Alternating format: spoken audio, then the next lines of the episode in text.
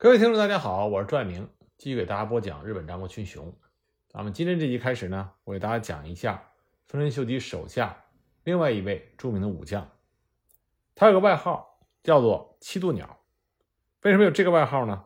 因为他大致更换过七任主君，这样频繁的更换主君，在日本是无法想象的。同时，他还有另外一个外号，叫做封建机，指的是他就像高处的风向仪一样，随风而动，从来不逆势而行，具有高超的政治眼光。那么，这位武将就是藤堂高虎。藤堂高虎，公元一五五六年出生于晋江犬上郡藤堂村。是当地的土豪藤堂虎高之子，身高一米九，是在当时日本人之中是极其少有的高大身材。十三岁的时候，他跟随着他的父亲出仕晋江的豪强前景家。在前景家出仕期间，东晋江爆发了一揆，藤堂高虎的父亲和兄长奉命前往镇压。藤堂高虎虽然多次请战。但因为年幼，得不到他父亲的允许，那么藤堂高虎只好和家中的小姓宇柱偷偷跟在他父兄的身后。到达东晋江之后，藤堂高虎的父亲发现了跟在身后的高虎，痛斥一顿之后，强迫高虎返回。那么高虎假意应允，其实呢，带着宇柱悄悄绕到了伊奎众的后方，躲藏在建筑物里。当他的父兄。发起攻击之后，伊奎众败退撤离的时候，高虎和宇柱突然杀出，不仅夺取了一匹战马，还杀死了一名伊奎士兵。原本还在担心高虎返回路上会遭到伊奎士兵伤害的他的父亲，得知此事之后大喜，把这件事情就报告给了主家前景氏。前景家也为高虎的表现又惊又喜，赏赐了他一把名刀和黄金一枚。传说从此之后。藤堂高虎无论如何的贫穷，都没有卖掉这把宝刀和那枚黄金。在决定前景家命运的前景昭仓联军和织田家的紫川会战中，十五岁的藤堂高虎表现出色。但是这次合战最终仍是以朝仓前景联军的败北而告终。此后，前景家不断的被织田家蚕食，终于在三年之后灭亡。那么，藤堂高虎。在积极的为自己找出路。公元一五七零年，前景家刚一灭亡，藤堂高虎就先后出仕了织田信长的侄子织田信成、前景家的旧臣阿比真争借元昌。在这段日子里，藤堂高虎一直不断的努力，但是呢，始终不能出人头地。最终，他放弃了自己得到的地位，成为了浪人。成为浪人的藤堂高虎，生活过得非常窘迫，也是在这段时间。在他身上发生了著名的出世白饼的故事。当时藤堂高虎一路流浪，路费用光了，肚子非常饿。他突然闻到一阵年糕的香味儿，禁不住就拿起年糕拼命地塞进嘴里。回过神来的时候，已经吃下了好几个。幸亏你卖年糕的老板宇佐卫门是个好人，不但没向他索取年糕费，还赠予了藤堂高虎路费，跟他说：“你不要向东。”回故乡晋江，好好的孝顺父母。三十多年之后，已经成为一国藩主的藤堂高虎，有一次路过了当年的年糕铺，所以他就亲切的问主人说：“老板，久违了，你还认得我吗？”那么老板已经想不起他是谁了。那么堂堂高虎就提醒这位老板说：“当年我曾经白吃过你的年糕，你还给过我路费。”那么老板还是想不起来。堂堂高虎又说。那个时候，你叫我不要向东，叫我回头往西，因为你那时的忠告，我遇到了好的主君，现在已经是一国一城之主，我是堂堂高虎。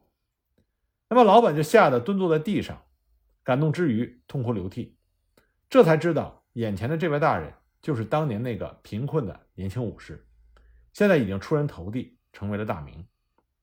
堂堂高虎给了这位老板很多的金子，并请所有的随从。吃了年糕。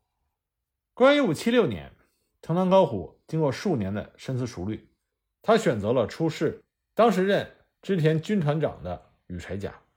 不过他不是在秀吉的麾下，而是在秀吉的弟弟羽柴秀长的麾下，领取了三百担的俸禄。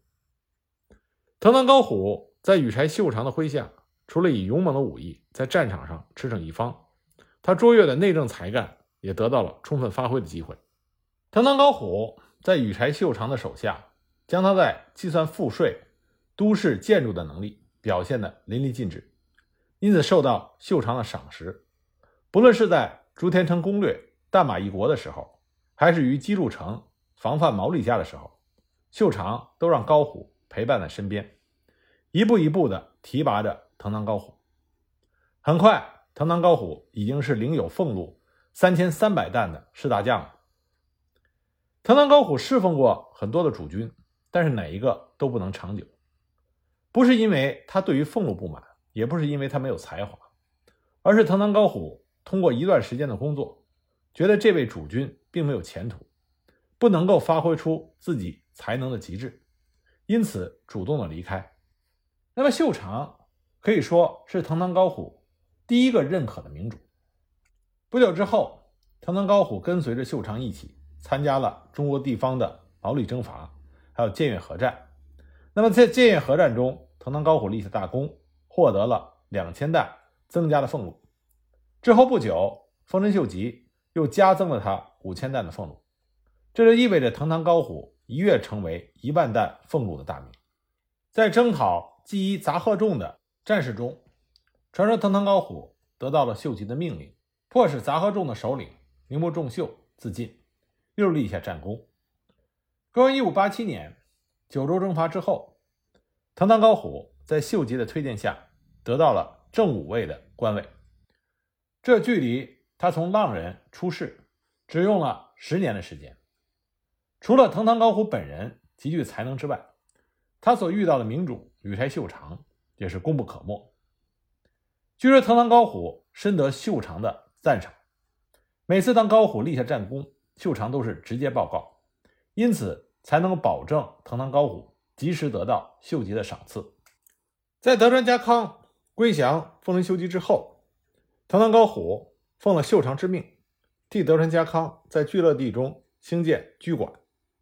为了让德川家康满意，建造期间，藤堂高虎与德川家康多次讨论，因此两个人结下了深厚的友谊。在对岛津家的九州征伐战中，藤堂高虎再立新功，他率领手下的部属以少胜多，解救了工部继润的危局，又在高城之战中击退了岛津家久。战后，丰臣秀吉加封他一万担。不过此后不久，对高虎有着知遇之恩的丰臣秀长因病身亡。藤堂高虎并没有因为秀长的离世而忘记他的大恩大德，仍以家老的身份继续辅佐秀长的养子秀保。很快，丰臣秀吉就发动了侵朝战争。那么，藤堂高虎是被任命为水军将领，参加了侵朝作战。说起丰臣秀吉的两次侵朝战争，名气最大的作战就是海战，这主要和韩国大力的宣传李舜臣有很大的关系。说起李舜臣和朝鲜水军，很多人的感觉是李舜臣力挽狂澜，率领朝鲜水军反败为胜。其实这并不完全正确。实际上，在两次侵朝作战中，第一次的侵朝作战刚开始的时候。朝鲜水军是吊打日本水军，打的日本水军连战连败，没有还手之力。后来日本水军改变了作战策略，这才形成了相持。那么在第二次侵朝作战的时候，藤堂高虎率领日本水军取得了大胜，几乎将朝鲜水军打成了崩盘。幸亏李舜臣力挽狂澜，在接下来的海战中。打消了藤堂高虎的势头，挽回了局面。那么就来具体的看看藤堂高虎参加的日本水军与朝鲜水军的一系列交锋。丰臣秀吉第一次侵朝作战的时候，朝鲜水军和朝鲜陆军不一样，因为朝鲜水军很早就要对付倭寇的海贼，所以呢，和陆军相比，朝鲜水军一直保持着非常可观的战力。当时防卫釜山的是庆尚道海岸线的庆尚水军左使朴弘和庆尚水军右使袁军。他们都是领议政李山海的亲信。朝鲜当时有着严重的党争和地域歧视，庆尚道出身的人藐视全罗道出身的人。朝鲜水军中，无论是经费、设备、人员，都是以庆尚道的待遇最为优厚，也是战力最强的水军区域。而全罗道是朝鲜待遇最差、顽劣犯错、饱受轻视的人，才会被下放到那里。柳成龙举荐的全罗道左水使李舜臣、右水使李琦，在水军中的地位远不及庆尚道水军的朴洪和元军。其中元军还特别的看李舜臣不顺眼。元军呢是那种性格暴烈型的将领，和文人性格的李舜臣格格不入。朝鲜水军中的派系倾轧非常的严重，这也给朝鲜水军和日本水军作战。带来了严重的不良影响。丰臣秀吉发动侵朝战争，准备是在釜山大登陆。当时，酒鬼加隆、歇坂安治、藤堂高虎、加藤嘉明等人率领战船和运输船船只七百多艘，朝着釜山前进。战力最强，可是却最为无能的庆尚道水军左使朴洪，在釜山居然凿沉了所有的战舰和板屋船。备战先跑，没有击沉任何敌舰的庆尚道水军，也就是占有全朝鲜三分之二的水军，居然就这样自废武功，葬身海底。那么援军一看朴洪如此荒谬，急忙撤回了巨济岛，回到了自己的本营。同时，他紧急呼叫全罗道的水军来援。那近在丽水港的李舜臣得到求援的信息之后，居然不动如山，不仅自己不出兵。还派人告诫援军，勿令妄动，不要轻举妄动。不过李舜臣利用他所在地的渔船与侦察船的情报，得知了日本水军的动向。